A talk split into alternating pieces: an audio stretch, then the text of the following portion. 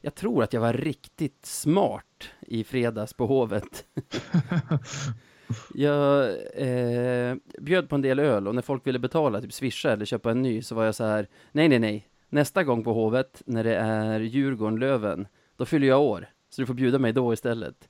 Så jag räknar, Ja, med, jag räknar med att kunna komma till Hovet nästa gång och inte betala för en enda öl. Bara sitta där och att folk häller ner i, i ansiktet på mig.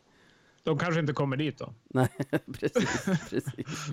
Inte för att, inte för att liksom undvika att köpa öl till mig, utan bara för hur det såg ut nu i fredags. Ja, precis.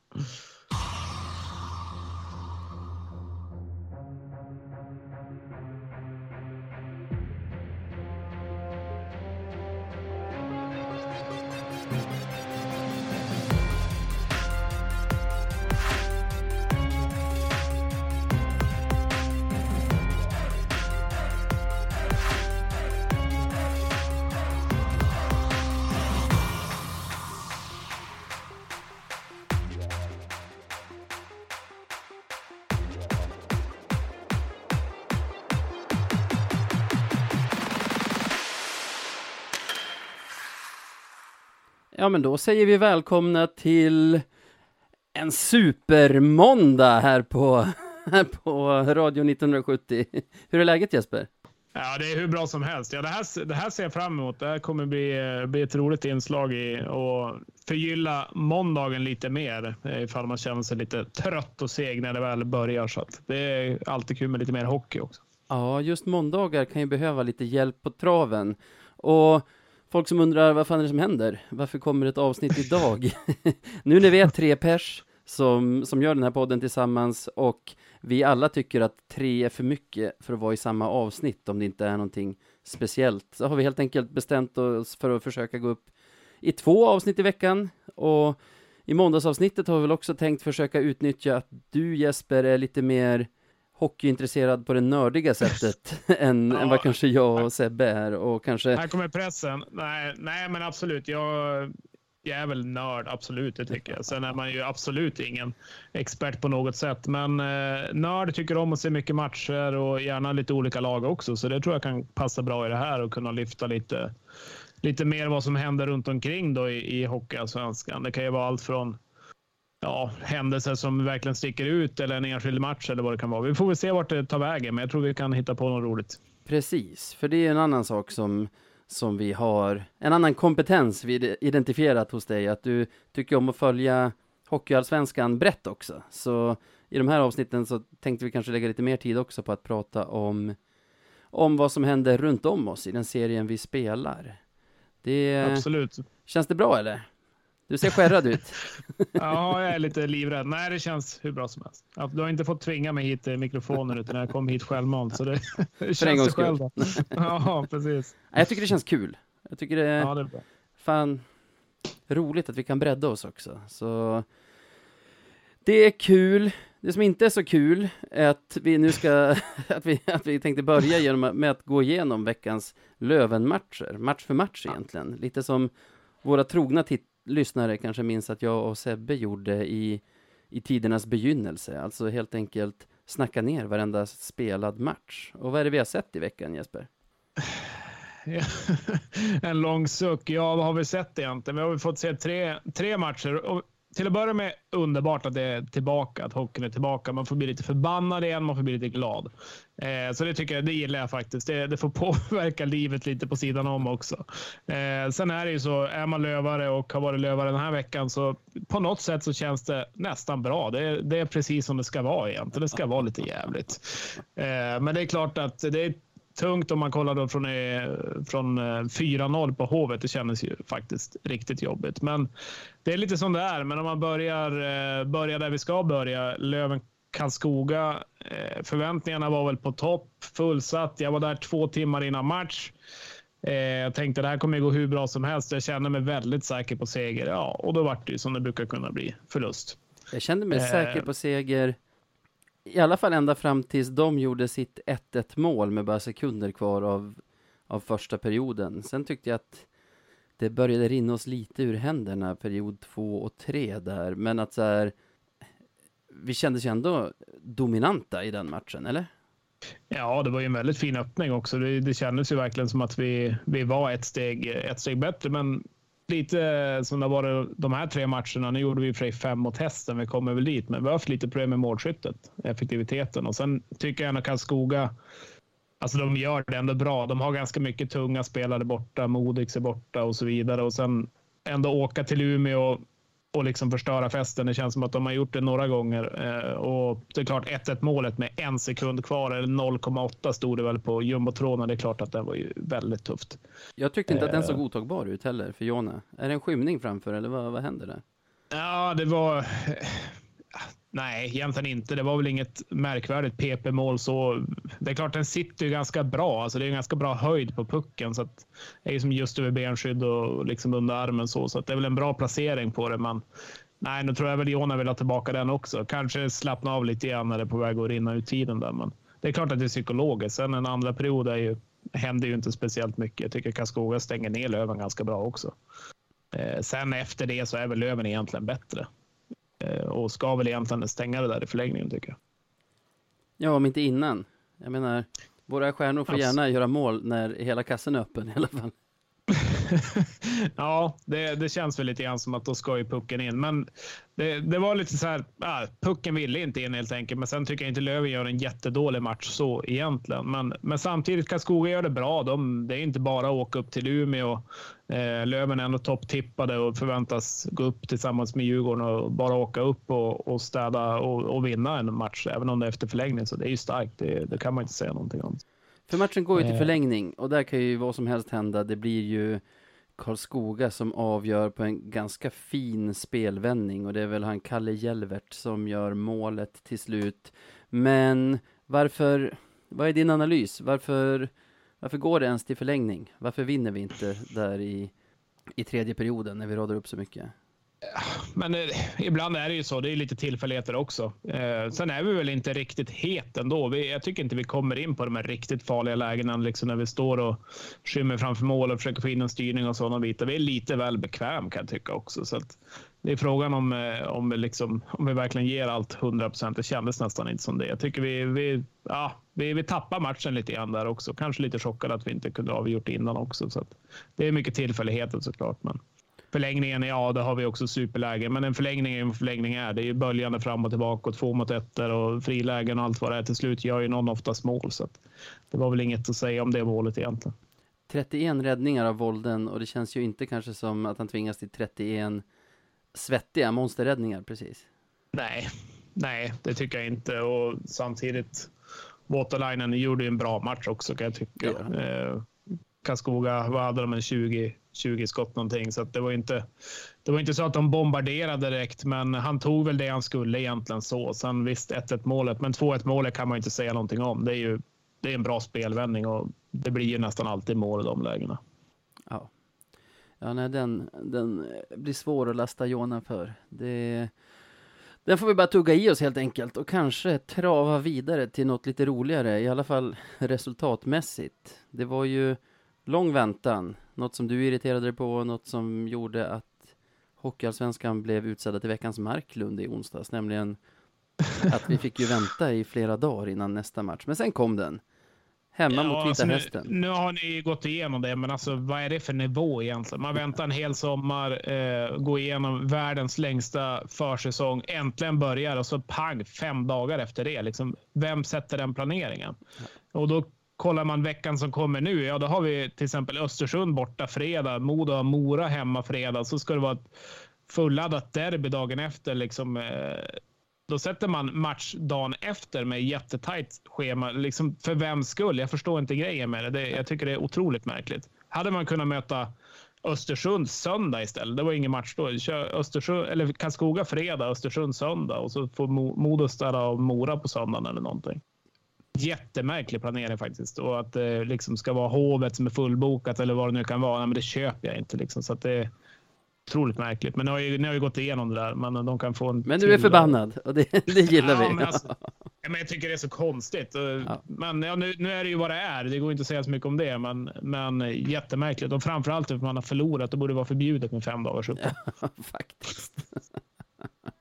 Men vi fick match och vi fick en vinst. Vi vann ju med 5-2. mot hästen i en match där jag kände som att det var hästen som kanske fick matchen dit de ville och satte sin gameplan och vi som kanske vann mer på grund av att våra spelare är liksom skickligare individuellt än vad hästens spelare är, eller? Eh, nej men 5-2, det, det rinner väl iväg lite där, jag säga. Det är väl vår skicklighet egentligen som, som lag och där får vi egentligen visa upp vilken bredd vi har i laget. Det är väl fem olika målskyttar också. Eh, det som är lite roligt när man kollar hästens spel egentligen är ju att eh, de spelar ju ganska annorlunda ishockey egentligen. De spelar ju typ ett styrspel i, i mittzon, ställer upp liksom fem gubbar och, och bara styr egentligen. De, de är inte jätteintresserade av spela någon form av anfallshockey själv egentligen. Så att det, de, de har ju en väldigt konstig spelstil och det, det tror jag inte passar Löven så där superbra heller. Och det känns som att Löven kom inte riktigt åt hästen heller på det sättet. Nu gjorde de 1-0 tidigt. Då känner man ju att nej, men Löven lär väl kanske kvittera. Kronholm av alla stänker in den ganska, ganska fint i, i bortre. Eh, men ganska snyggt, snyggt mål ändå faktiskt. Ja, första backmålet och hittills enda backmålet va? Ja, vi brukar väl inte vara jättebortskämda på backmål överlag de senaste säsongerna känns det som. Nej, jag minns det som eh, att förra säsongen, och inte så här tidigt, utan i alla fall en bit in, så hade vi Rahimi som bästa målskytt från backplats. ja, han, eh, han stänkte väl även dit en året innan i premiären borta mot Timrå. Stämmer. Eh, han har faktiskt gjort lite mål, Rahim, ändå. Det ska man ja, ändå ge honom. Absolut. Tre, fyra stycken sådär. Det är ju ändå mer, tre, fyra stycken mer än vad man har tänkt att han ska göra. Och Kronholm är väl inte heller den man kanske tänker att här har vi en målspruta Lang, 15 plus mål, men, men han, han får väl in några kassar förhoppningsvis. Tycker Kronholm också har faktiskt gjort det väldigt bra. Det tycker jag uh. verkligen. Och i den här matchen, eller i, det här, i den här sekvensen vi pratar om, det är ju pikt mm. av Weigel att hitta honom som lite, vad blir det, fyra? ja, kanske man säger. men, eh, men också så här, i det läget, det där avslutet är ju högsta, av bästa sort, högsta kvalitet. Ja, det, den kanske kan sitta lite, lite högre bara för att träffa exakt krysset, men det är väl det enda man kan, eh, om man ska säga på det. är ett bra, väldigt bra avslut. Alltså man ser ju att det är ledigt där. Vi sitter ju i den vinkeln, men du ska ju ändå panga dit pucken också. Så att, Eh, det var ett ganska viktigt mål också kändes det som. Det kändes som att Löven behövde lite det där målet eh, innan paus. Nu är det ju fem, sex minuter kvar så, men, men det kändes som att det behövdes, behövdes in en puck där lite grann och få in lite, lite energi. Ja. Rasslar ju på i andra perioden, där, en period som vi vinner med 2-1.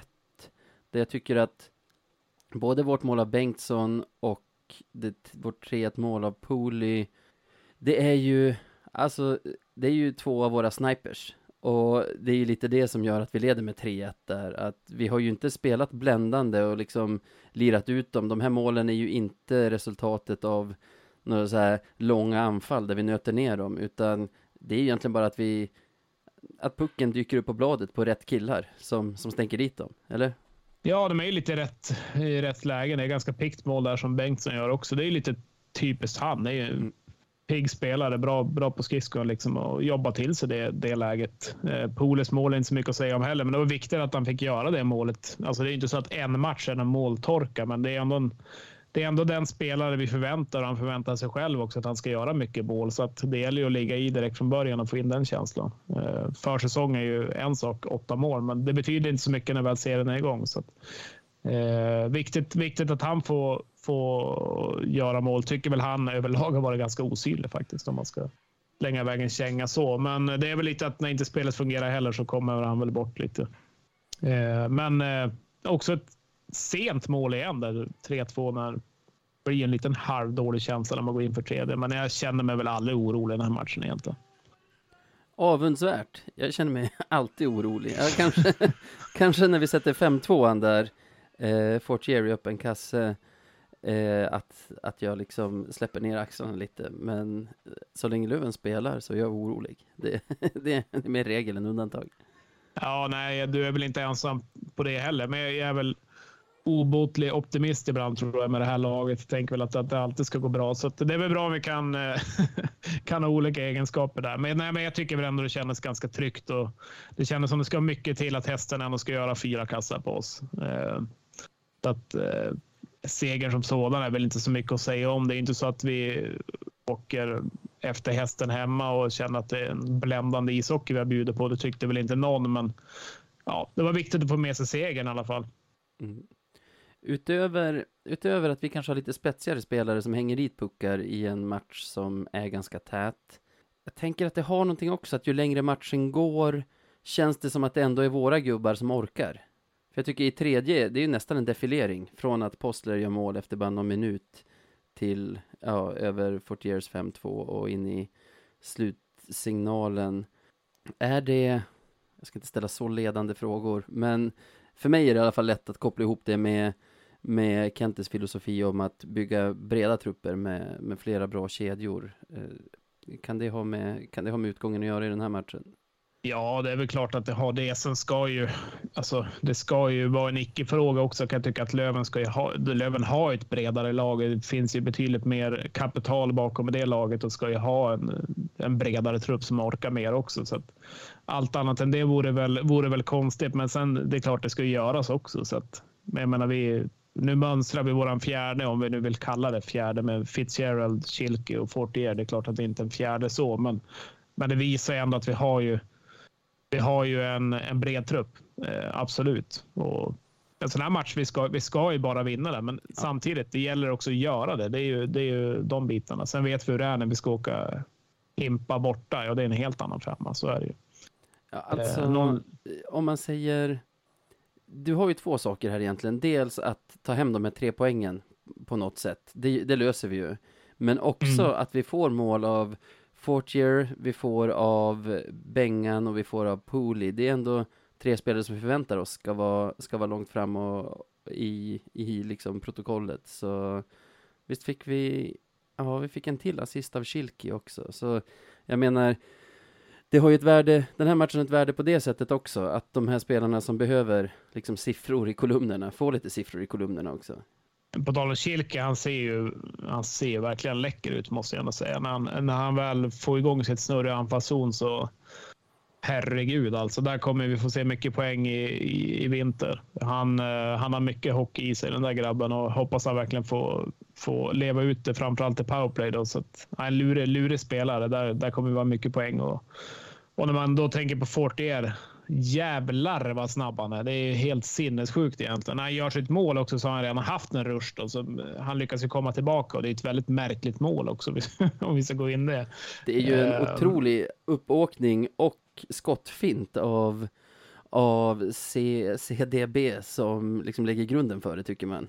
För Ore kan ju inte göra någonting. Han ser inte ens, alltså man ser ju på honom att han han, han försöker inte ens till slut, för han är så bortspelad där när Fortier floffar in pucken. Nej, men vi, vi hade väl någon diskussion där på, på Twitter och eh, Kockman som är målvakt nu i Norge gav väl in sin syn på det hela också. Att det blir ju också, det som blir är ju att backen blir ju ganska otydlig också vad han vill göra. Eh, målvakten fokuserar ju egentligen ja, men antingen på skott såklart eller, eller om det ska komma en pass. Men nu går han ut för att ta skottet, men det känns som att backen gör egentligen ingenting. Han gör någonting mittemellan och det är klart, det blir ju väldigt märkligt. Målet ser ju konstigt ut. Mm. Eh, men, men det är ju lite mer eller mindre kört. Sen får inte Fortier till någon superträff direkt. Han får det faktiskt blir, inte det. blir någon, blir någon lobb av något slag som, som går in på något sätt. Men det var, ett, det var ett väldigt märkligt mål. Det ser ju väldigt konstigt ut. Det ja. ser, ju, ser ut som att han är väldigt ointresserad av mål, men så är det ju inte. Nej, klart. men jag tror att hela nyckeln till det är, är Baudouins prestation där i hur han Alltså, jag tycker han liksom ja, han spänner kroppen och vänder upp den exakt som att det ska komma ett avslut. Och sen helt plötsligt är pucken bara på bladet på, på Fortier istället. Så det både Fortier och målisen blir nog överraskade och det är därför det ser lite lustigt ut när pucken väl liksom landar i maskorna. Vad gjorde Charles David där uppe förresten? Ja, alltså han, han fick liksom bara eld i baken, tog pucken och, ja. och, och, drog. Han såg, såg läg, läget. Ja, han har också börjat, börjat bra tycker jag. Stabil, stabil back. Ja, det tycker jag också. Jag tycker nästan att han är vår bästa back hittills, även om man hoppas mycket på Lindgren som gjorde debut. Om vi ska hoppa vidare till Hovet, där jag tyvärr var på plats. Ja, och, grattis! man tackar. Och inför den här matchen så gjorde vi väl någonting så pass ovanligt som att vi dressade fyra hela femmor, alltså åtta backar och tolv forwards. Gjorde om lite i, i uppställningen också vill jag minnas. Vi, det blev Schilki som gick in på den platsen som Mustonen har haft med Weigel och Pooley. Mustonen gick in som back där Karl Holmner har spelat nu i, i, i början och så Elliot Ekefjärd in med med Mustonen och Wiklund där som, som någon sorts vinge i fjärde. Eh, dina känslor, om vi börjar med forwardsuppsättningen, att den här förändringen vi gör, vad, vad är din känsla om det?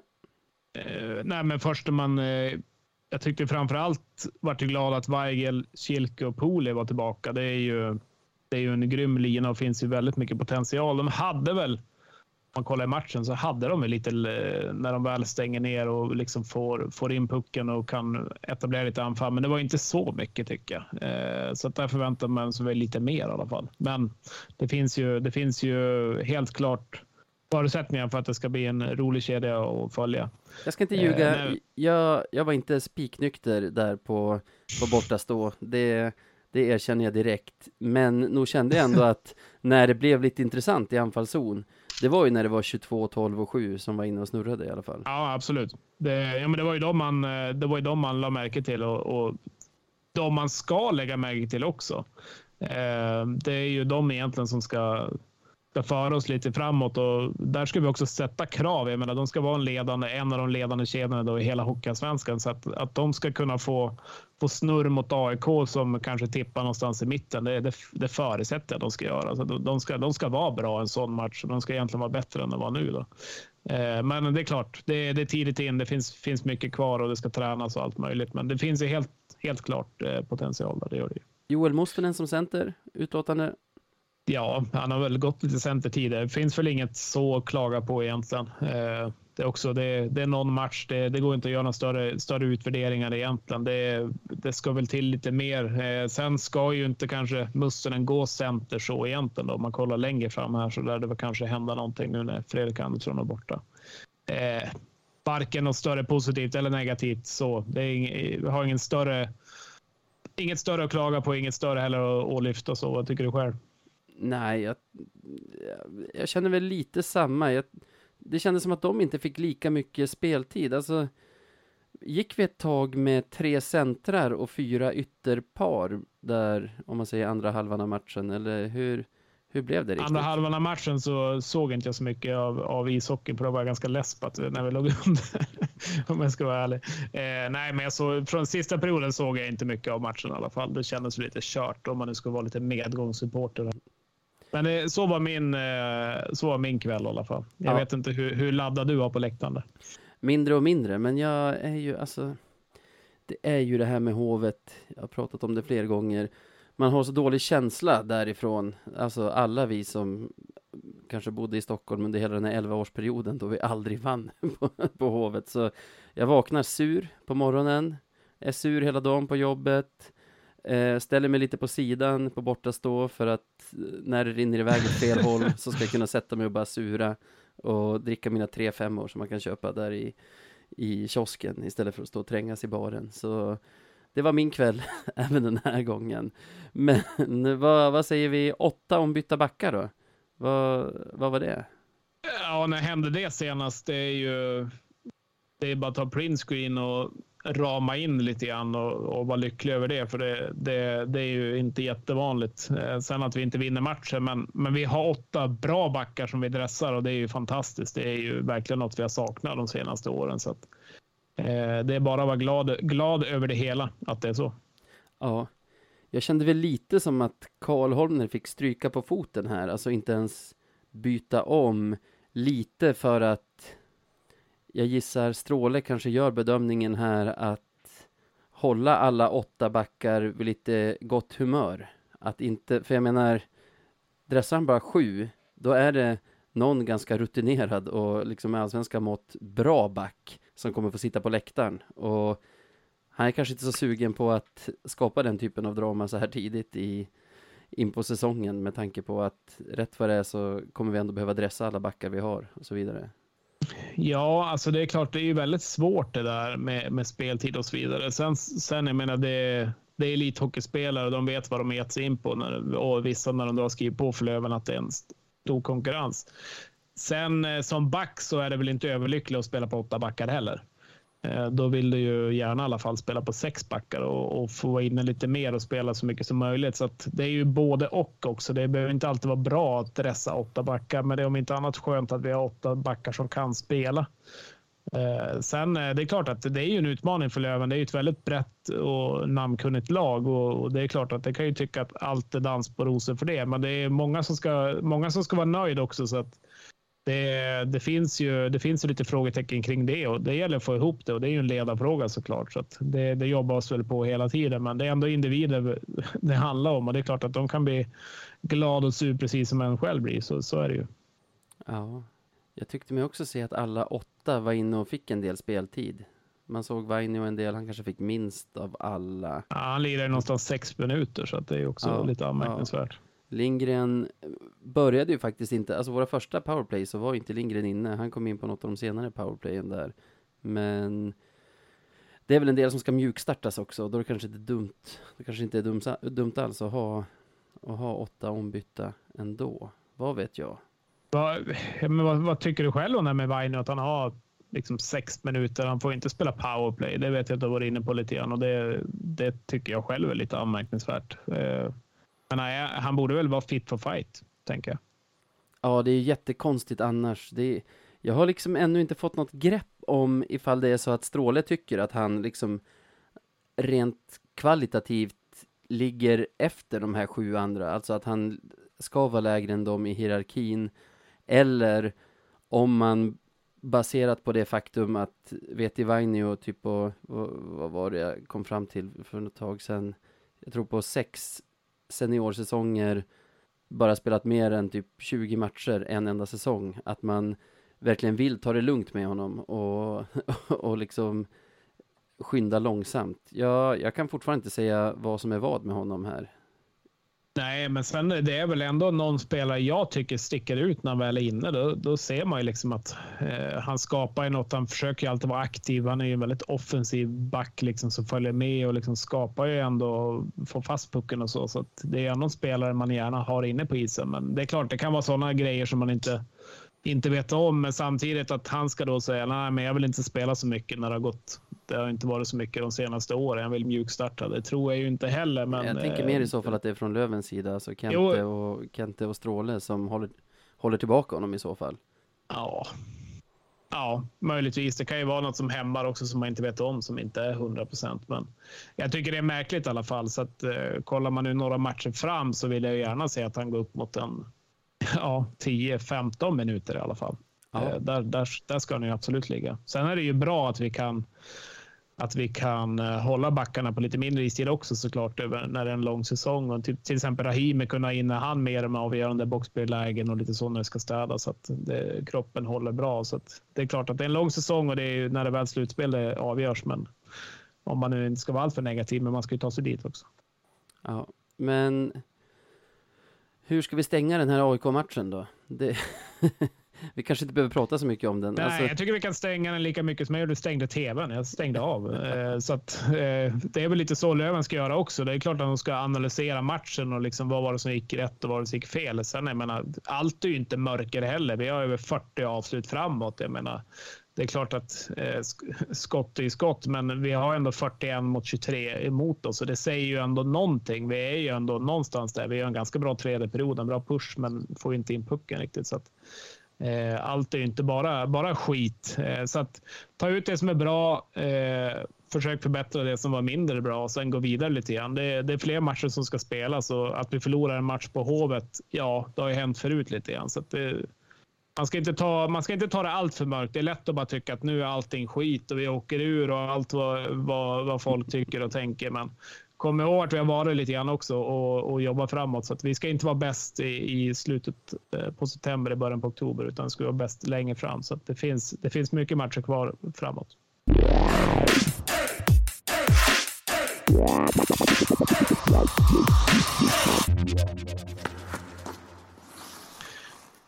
Ja, nu har vi gått igenom eh, IF Björkloven. Så att nu tycker jag vi går framåt. Det finns fler lag i den här underbara ligan och nu ska vi väl försöka försöka hitta lite grann vad vi själva fastnar för. Vad är det som sticker ut lite grann? Det kan vara allt från lag, det kan vara spelare, det kan vara händelser. Det kan vara lite vad som helst egentligen. Så att, eh, vi, vi har väl kommit fram till vissa punkter och så får vi se lite grann vad vi hinner, vad vi tar med och, och vad vi tycker är intressant själv. Då. Eh, du vet ju det här Navid, helt plötsligt har man pratat 15 minuter om en grej. Ja, precis så. Jag kollade, på, jag kollade faktiskt på inspelningsklockan nu. Wow! 31 minuter. Ah, ja. Oj, så ja. ja, ja men det, det, är lugnt. Det är 35 minuter till innebandyn börjar, så att nu ska vi hinna det här. Nej då.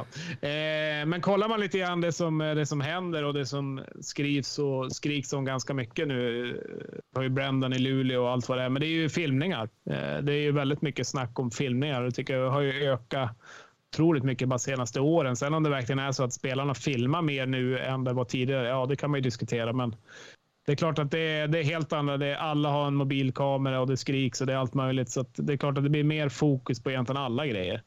Eh, men mycket filmningar och där har väl Hockeyallsvenskan eh, rivstartat och både eh, två målvakter, vår gamla Isak Manter och Tolle Pilo, har båda blivit anmälda för för eh, diving. Då. Eh, då har vi sett de situationerna. Navid, vad, vad tycker du själv när du kollar på dem? Ja, alltså om vi ska börja med Tolopilo så är det ju supertydlig kontakt. Från, visst är det Olle Liss som är och svänger där ganska långt inne i målgården också? Han har ju så eh. långt hår så det är lätt hänt.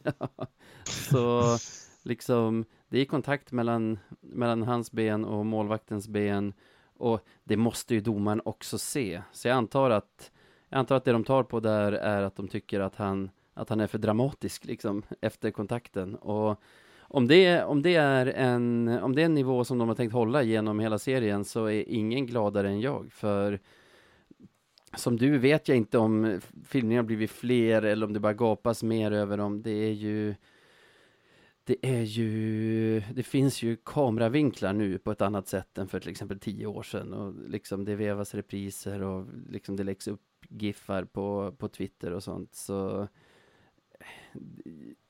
det, känslan är väl i alla fall att de har bestämt sig för att sätta ner foten mot det här, eh, domarna. Att, att det är ett sånt fokusområde den här säsongen. Och jag har inga invändningar mot det. Det är toppen i så fall. Vad säger du om just den här situationen och kontakten och hur jag resonerar runt det?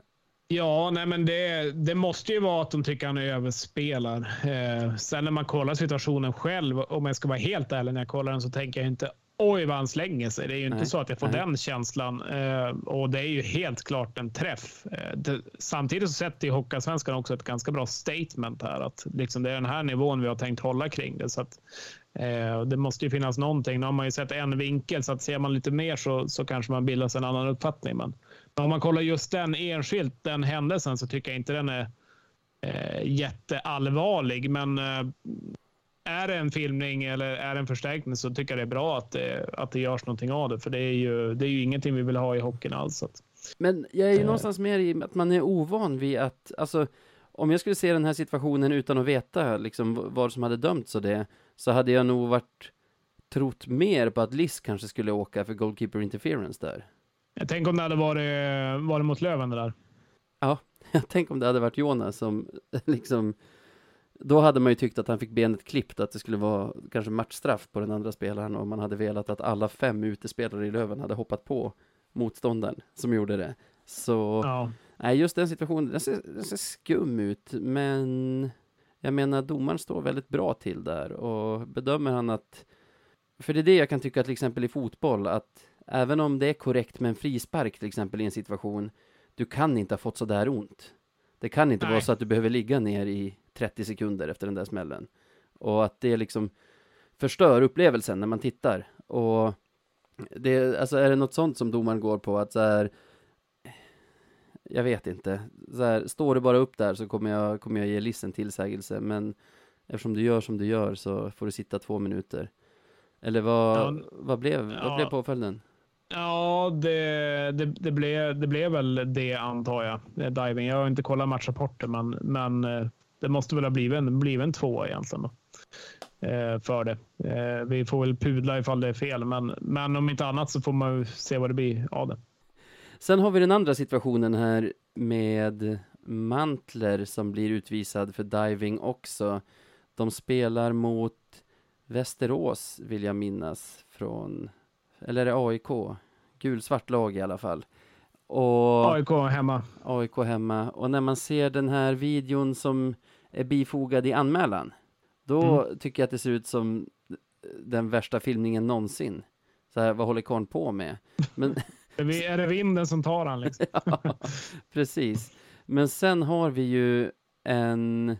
Sen har vi ju, det finns ett Twitterkonto som heter SvehockeyGifs. En kille uppe i Luleå tror jag, som heter Anton, som tar ut liksom korta sekvenser från olika matcher och lägger upp som giffar på Twitter. Och där har han hittat en vinkel där man ser ganska tydligt att motståndarspelarens rapp med klubban träffar Mantler bak på hälen. Och det är inte så att Mantler flyger heller, utan han åker ju ner på, på knät när det händer och vänder sig mot domaren och säger någonting. Typ, ser du inte att han slashar mig? Eller något sånt. Men Mantler åker för diving och det är lite intressant för av de här två situationerna, som, som, alltså målvaktssituationerna som vi pratar om nu, så är det ju Mantler som vid en första anblick är den stora filmaren. Men efter att ha sett den här vinkeln känner jag så här, jag vet inte, jag kan omöjligt veta hur ont det gör det där rappet. Det ser ju ganska hårt ut i alla fall och han får det liksom bak på hälsenan någonstans och, och ser ut att bli ganska förbannad. Så jag undrar hur mycket embellishment det faktiskt är där. Jag, jag får bolla över den till dig.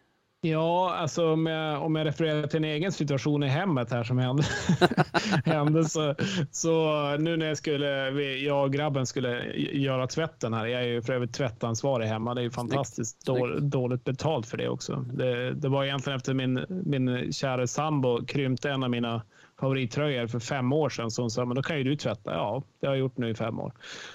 Det går bra det också. Nej, men då var vi inne här och han eh, höll på med någon leksak och så drog han eh, benet rakt in i, i skrivbordet. Såg faktiskt ut att vara ganska löst om jag nu ska vara hård. Då. Men eh, på han så verkar det som att det var det, var det värsta han varit med om. Att det här bordet skulle få en femma. Så det tycker jag också var en filmning i hemmet här.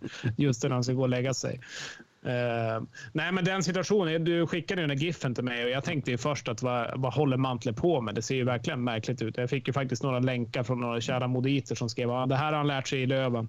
uh, och så då fick man ju försöka försvara det, men det är ju verkligen en kontakt. Han får ju verkligen en slashing rakt bak på liksom, uh, ja. är vaden. Eller, det ser ju, det är, och reaktionen han gör, det är ju verkligen att aj, det där gjorde ont.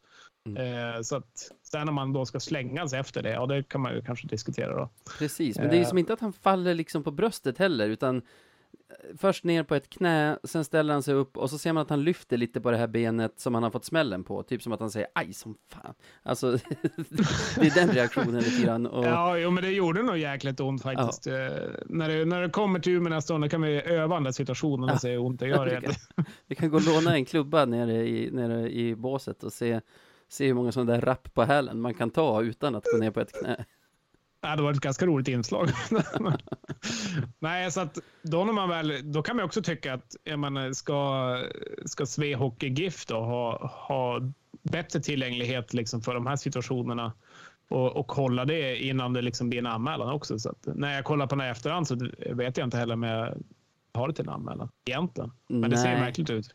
Och så här, om han ska, om det är så att han överdriver lite där, vilket jag tycker är tveksamt efter den smällen, oavsett det så är det ett fult rapp och domaren står ganska bra placerad för att se det, så ja, om jag var domarkontrollant skulle jag nog jag vill ju inte vara, jag vill inte vara den som alltid hatar på domarna, men vore jag, vore jag domarkontrollant i just den här situationen skulle jag nog ändå säga till min adept att du kan bättre. Ja, eh, sen om man då får vara hård så det går ju snabbt där ute också. Det är ja. lätt att kolla, eller om man liksom får, får ta det så. Det, det, jag menar själv om man kollar på den här situationen kanske tio gånger och tyckt att vad gör mantlen? Men nu när man kollar på det där då tänker man något helt annat. Eh, så det är klart att det är svårt också. Då ska de ta beslut direkt efter matchen i princip. Så att, eh, Ja, precis. Men, men kontexten av det hela är väl ändå att Hockeyallsvenskan eh, går ganska benhårt på då filmningar eller om det är då att ja, man försöker. det tycker jag. Och det är bra att man gör det från början. Det då kanske man inte behöver hålla på så mycket med det i, under resten av säsongen. Och det, man säger väl att för, för att göra en omelett så måste man knäcka några ägg. Och Mantle kanske är ett av de äggen som får, som får bli knäckt här då.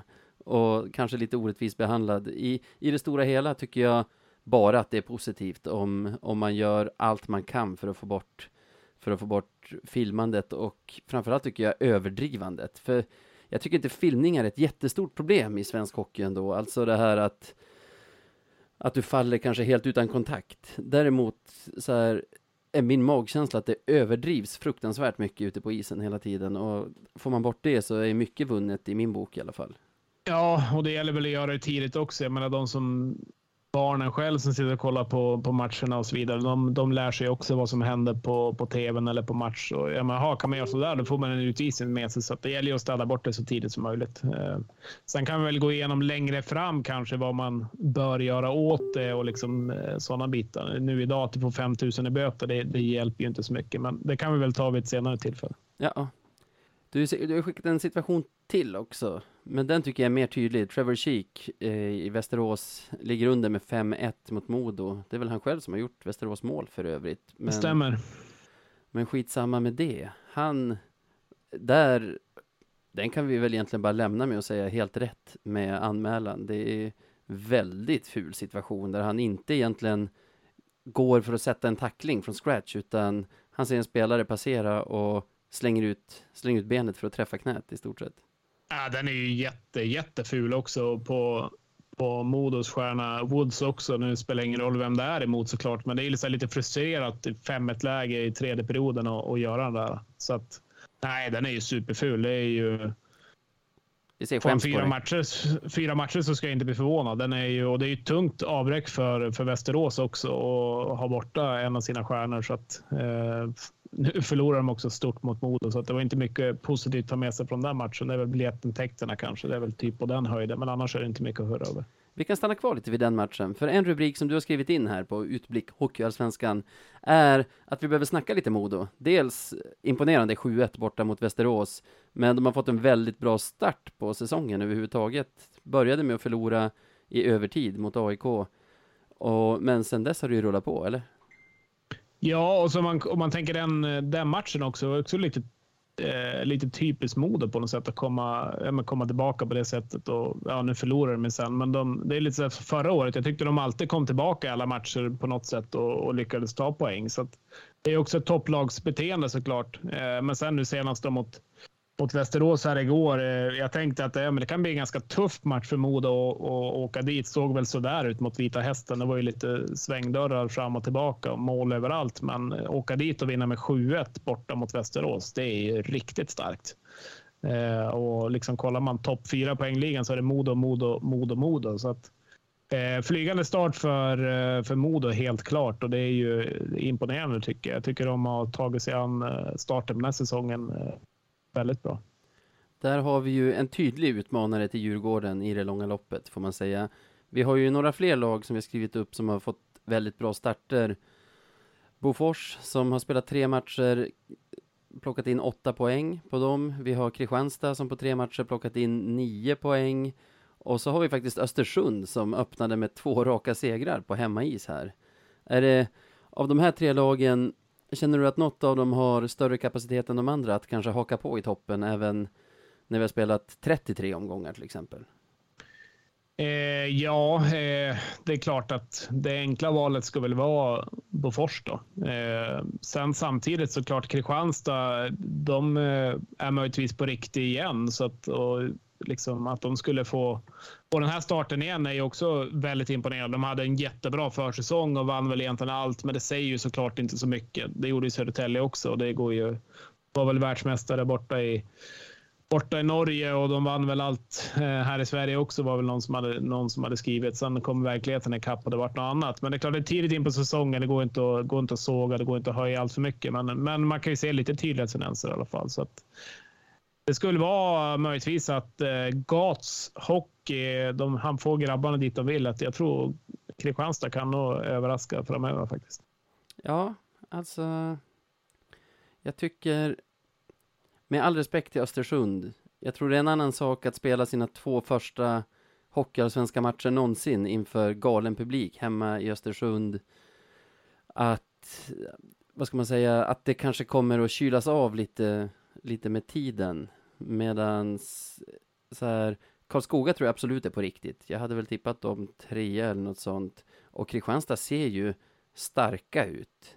Det är ju Mora, Djurgården och vad var det mer? Ja, Almtuna var det första matchen. Eh, det är ju ganska tunga skalper också.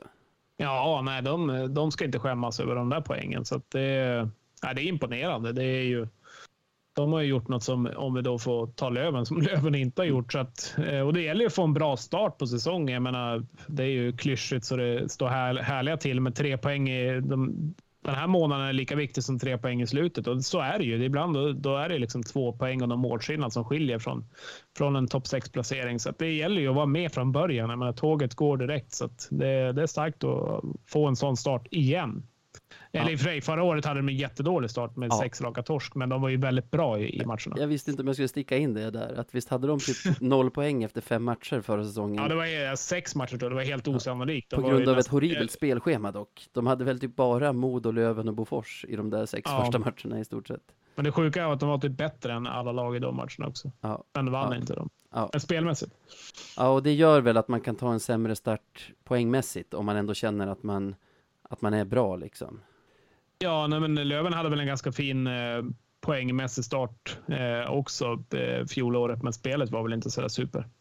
Någon som har haft en fin poängmässig start den här säsongen. Tre mål och två assist på tre matcher. Det är ju vår gamla kompis Olle Liss. Det var lite oväntat ändå, känner jag.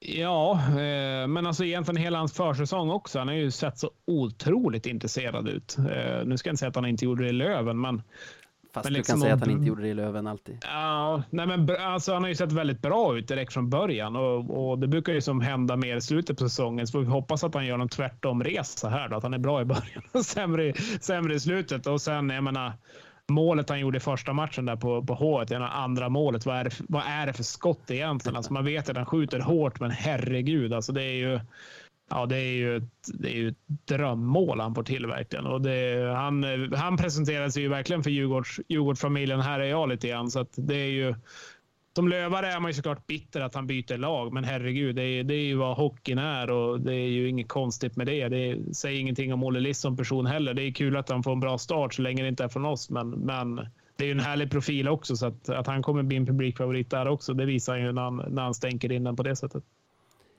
Är det värt att säga någonting om tabellen redan nu när vissa lag bara har spelat tre matcher, eller de flesta lag? Man kan ju se att Modo har, är där i toppen, Djurgården sex poäng efter tre matcher. Det är ändå, alltså snittar man två poäng per match så är man ändå uppe på 104 poäng när serien är slut. Så det är liksom, det är inte dåligt. Jag, jag vet inte, jag antar att det kommer vara rörelse i serien de här kommande 49 omgångarna också, eller?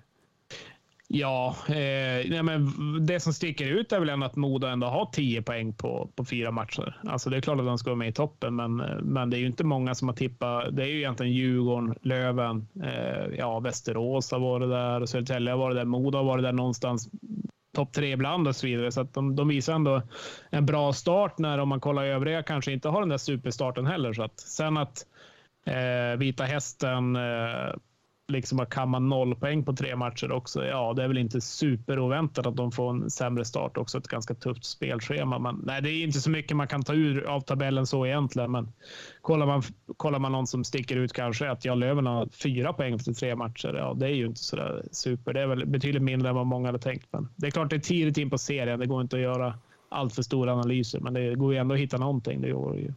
Någon spelare förutom Liss som du har stuckit ut, eller som du tycker har stuckit ut i liksom mer eller mindre poäng än vad du hade väntat dig?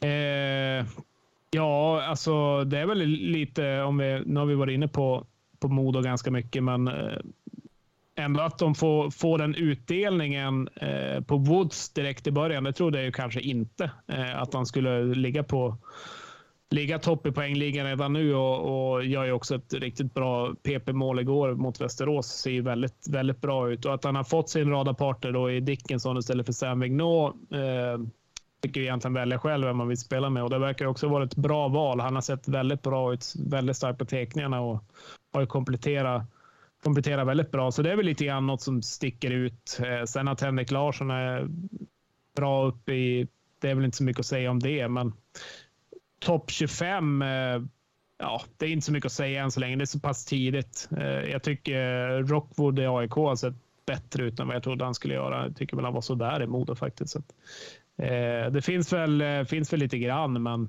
inget sådär som sticker ut sådär vansinnigt. Vad tycker du själv? Nej, alltså. Jag tycker det blir också.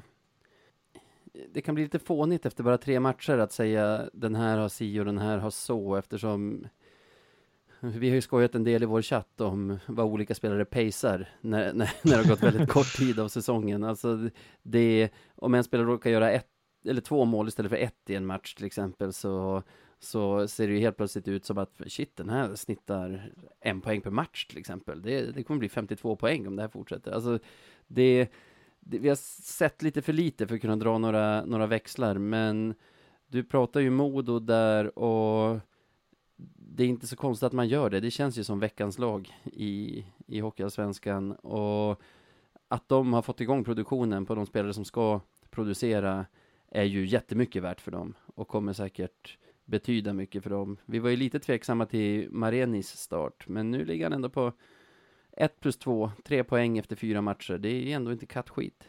Nej, det är, det är det ju inte. Han har ju fått ta nästan ett steg ner i laget. Han har ju sett sådär ut om man då ska, ska säga så. Men nu har ju andra klivit fram också. Det är också en styrka. Det är ju det är inte så att våra toppspelare har sett så här vansinnigt bra ut heller. Så att det, det, det, är lätt att håna på något annat lag. Liksom. Så att det, det finns ju mycket hockey i Marenes. Han var ju han var ju fantastisk i fjol, fjolåret, så att nog kommer han komma igång säkert. Men, men eh, det jag har tänkt om Arenas är väl att jag tror inte att han kommer vara liksom den ledande spelen som kanske leder, ett, eh, leder en första lina Modo och liksom tar Modo upp på det sättet, utan då är det några andra spelare som ska sticka fram. Det är ganska hårt att ge han den pressen också från att komma egentligen från ingenstans och helt plötsligt ska han ta ta liksom hela Modo upp till SHL. Det, det, det, är lite hårt att sätta de kraven, men det finns ju mycket hockey igen. Det gör det ju absolut. Vi gasar på här. Du ska spela innebandy i Sävar, vad heter, vad heter hallen? Sävarhallen om tio minuter. Sävarohallen. Jo, men jag har ju bytt om redan så att jag är ju och det här med uppvärmning och så. Det har man ju. Det, det var ju några år sedan man körde det, ja, utan jag, jag kliver egentligen ut direkt och så kör man ett byte och så försöker man hänga in det. Ja, ja, ja. Det, det är effektivt. Om jag hade föreslagit att vi skulle utse veckans flipp och veckans flopp i Hockeyallsvenskan, men nu ser jag Köris att du har tagit bort flipp här. Så... ja. det är bara floppar, nu ska vi såga totalt. Ja, ja, ja. Eh, jobbigt nog så skulle ju Löven ligga bra till på den listan. Vad har vi mer som känns floppigt än så länge? Hade man väntat sig mer av Västerås kanske? Ja, det absolut. Eh, förlora 7-1 hemma en en lördagkväll, det, det gör du inte mot dina supportrar egentligen. Så att det är klart att då hamnar du absolut på en flopplista. Eh, sen hade jag tänkt egentligen från början när vi började med att, att eh, filmningarna skulle hamna där. Men när man väl har sett situationerna så ja, då är det väl mer kanske. Ja, jag vet inte. Det är något mitt emellan. Då är det mer kanske en flipp till Hockeyallsvenskan som gör någonting åt det. Då. Men, jag tycker 1-7 hemma alltid är en flopp och sen om vi lägger på bentacklingen så kanske Kik är, är veckans flopp helt enkelt. Ja, den är jätteful faktiskt. att, och, och sätta, sätta Västerås i det läget också med, med mitt i den matchen när matchen egentligen är över. Så att, ja, eh, om vi nu ska göra någon utmärkelse att någon ska vinna någonting så, så kan han ju absolut få vinna den.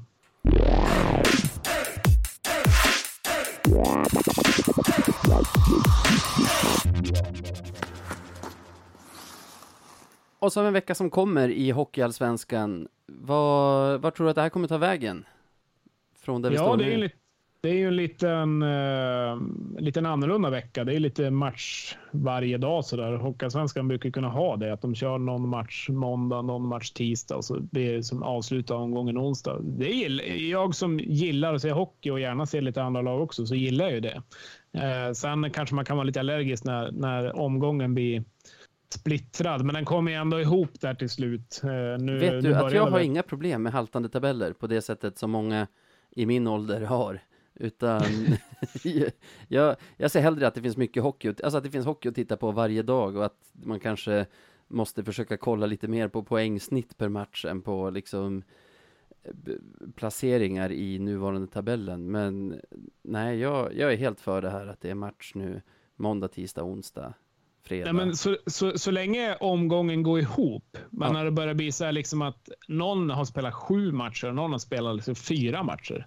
Det är ju helt hål i huvudet. Det, det gillar jag inte alls. ja, Men inget går omgången ihop och man liksom kan, kan eh, ändå dra ut någonting ur tabellen, då, då funkar det. Absolut. Eh, vi har ju måndag, när det här släpps, har vi Östersund, Västervik, Östersund hemmamatch igen. Eh, nu åkte de ju på en torsk senast, var väl inget konstigt med det. Så att, Bra chans det- för Öst, Östersund ändå att, att fortsätta sin momentum här. Tar de en två, tre poäng här så fortsätter de ju surfa liksom. Ja, verkligen. Det, det, och det är Östersund också ett sånt lag. Jag menar, de, är, de vet ju själv deras plats i näringskedjan och vad liksom deras mål är att hålla sig kvar. Eh, sen om de nu skulle bli topp 10 eller lyckas med sånt, ja, allt är ju succé än att liksom hålla sig kvar i ligan. Och de poängen de kan ta i början gör ju också väldigt mycket. Alltså man kollar de övriga lagen eh, som är tilltänkt kanske vara i botten, om man nu säger då, Vita Hästen och Almtuna till exempel. Ja, då också Västervik då som de möter, så att det är klart att kan de ta in poäng på dem så eh, det, är ändå, det är ändå två lag du ska ha bakom dig, så att det är ju väldigt viktigt att att de vinner en hemmamatch nu efter deras start och två hemmasegrar är ju inte alls otroligt när Västervik kommer på besök. Så det är ju Ett lag, som jag frågan- trodde, ett lag som jag trodde på en del inför säsongen var ju Mora. Nu står de på bara tre poäng efter tre matcher och på fredag tar de emot Modo. De kommer hinna ett AIK innan dess, men på fredag tar de emot Modo som man ändå får säga är någon sorts eh, ja men laget att slå just nu. Det, det blir ju en värdemätare får man säga. Det ja, men det är absolut. Eh, och det är klart, eh, vikt, viktig vecka för Mora också. Och nu fick de inte alls den starten de ville ha. Jag hade dem också ganska, ganska högt upp. Jag tänker att någon gång ska det väl lossna att de får ihop det nu med Hedberg som man själv, själv gillar. Så att, eh, det är ju viktigt för dem också att vara med från, med från början. De, de vill ju nog hålla sig högre än en, en tio, tionde placering. De har nog högre ställda krav på sig själv. Eh, sen på ti, tisdagen har du ju Kristianstad-Djurgården också. Det har vi ju. Där, det är andra gången de lagen möts. Varför vet jag Ja. inte, men Också märkligt. Får se om Djurgården hittar någon revansch där. Men en sak jag tänker med Mora, en anledning till att jag placerade dem lite högre den här säsongen än vad de har varit tidigare, är ju att de för en gång skulle ha fått behålla relativt många spelare, så jag trodde att det skulle kunna leda till att de slipper få en sån här katastrofal start som de har fått både förra säsongen och säsongen innan det. Men det verkar ligga en förbannelse över Mora tidig höst. Jag vet inte. Ja, vi ska väl inte vara så tidiga att döma ut dem, men... Eh, alltså, ja, de har inte fått en så bra start som, som jag i alla fall trodde att de skulle få. Nej, det är klart. Sen har, om man nu får dra in Löven, det är väl en Löven-podd lite grann i början, så har vi fyra poäng på tre matcher, så att vi kan inte stoltsera med så mycket mer heller. Så Men det är ju också är för ju- dåligt. Det kan man väl inte säga. Alltså, nej, det är ju hur kass som helst, men, men som jag sa i början, det är lite som det ska vara lite grann. Så då får man må lite normalt här och sen när vi vinner då eh, nästa match så får man jubla igen. Så att ja, ja, ja. Nej, men det kan vi inte sticka under stol med och det kanske vi behöver vara tydliga med också. Där har vi ju lite av, om man, om man skulle se över förra veckan, lite av en flopp. Alltså Ja, ja. den ja, men det är det ju. Absolut. poäng, poängskörden som vi har där. Och, eh, jag håller med om att vi förväntar oss bra mycket mer än så. Annars då? Vad säger vi om veckan som kommer? Södertälje har väl också, hade väl också hoppats på en bättre start än vad de har fått. Fyra poäng på tre matcher. Ja, eh, absolut. Det, det tänkte man ju. Men det, som sagt, det är tidigt. Det är ju mycket spekulationspodden på den här måndagen och det är som ni märker. Så att, men eh, absolut att man hade, hade förväntat sig det. Eh, nu spelmässigt eh, har de väl varit, varit hyfsat, hyfsat med så, men det är klart, Djurgården hemma, det är ju äntligen fullsatt. Det har inte varit det på tio år i Scanarinken. Det är ju som upplagt för en förlust egentligen. Så är det. Ja, Det- och då är det... jo, alltså, och det är ju segt för dem. Men det är väl egentligen att de bara tar en pinne borta mot, mot Östersund som är plumpen. För när vi har så här litet urval, de har spelat tre matcher, att de Mm. tar tre pinnar mot Västervik var det väl, i omgång två. Och sen att man förlorar mot Djurgården, det är ju ingen katastrof. Alltså det, det är ju inget man liksom behöver deppa ihop över. Så jag menar, tre pinnar borta mot Östersund och de hade stoltserat på sex poäng. Och, och man hade sagt, ja men de har fått en ganska bra start. Alltså, så... Sen är ju Öst, Östersund borta i en premiär också en ganska otacksam uppgift också. Eh, det, det är klart att, jag menar, Östersund, de är överlyckliga att de bara får vara där. Det är en sak som Djurgården har då liksom deras premiär blir på ett annat sätt. De vill helst vara i SHL, men Östersund är överlyckliga att de får vara i Hockeyallsvenskan och liksom, de har väl inte slutat festa, festa i Östersund än. Liksom, så att, Östersund är också ett ställe som när man väl är där så går det inte att hitta ut heller, så att det är bra gjort av, av Södertälje att ta sig tillbaka eh, från den där hålan.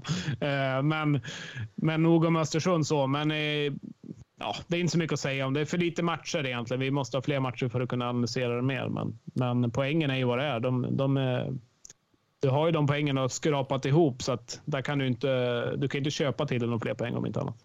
Nu ska du få springa iväg och spela innebandy. Jag ska bara säga att man hittar oss på Twitter och Instagram under radio1970se och man kan mejla oss på podcast radio1970.se. Det är väl bra så, eller? Ja, det är väl ett eh, godkänt premiäravsnitt eh, vill jag tro. Och tycker man inte att det är ett godkänt premiäravsnitt så det är bara hugga tag i oss på sociala medier så eh, står vi där och försöker försvara oss med det lilla vi har. Precis. Nej, men det är ju.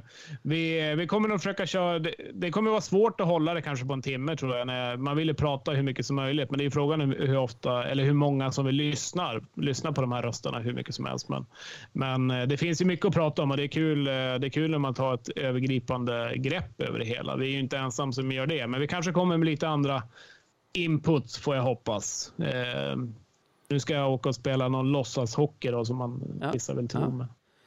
Och så är vi tillbaka på onsdag som vanligt. Jag tror att det är jag och Sebbe nu på onsdag. Nästa måndag tror jag att det är du och Sebbe och sen nästa onsdag därpå kanske du och jag. Men vi får se helt enkelt. Eh, ha det gott allihop så hörs vi.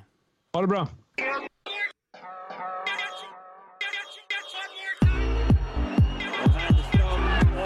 Absolut.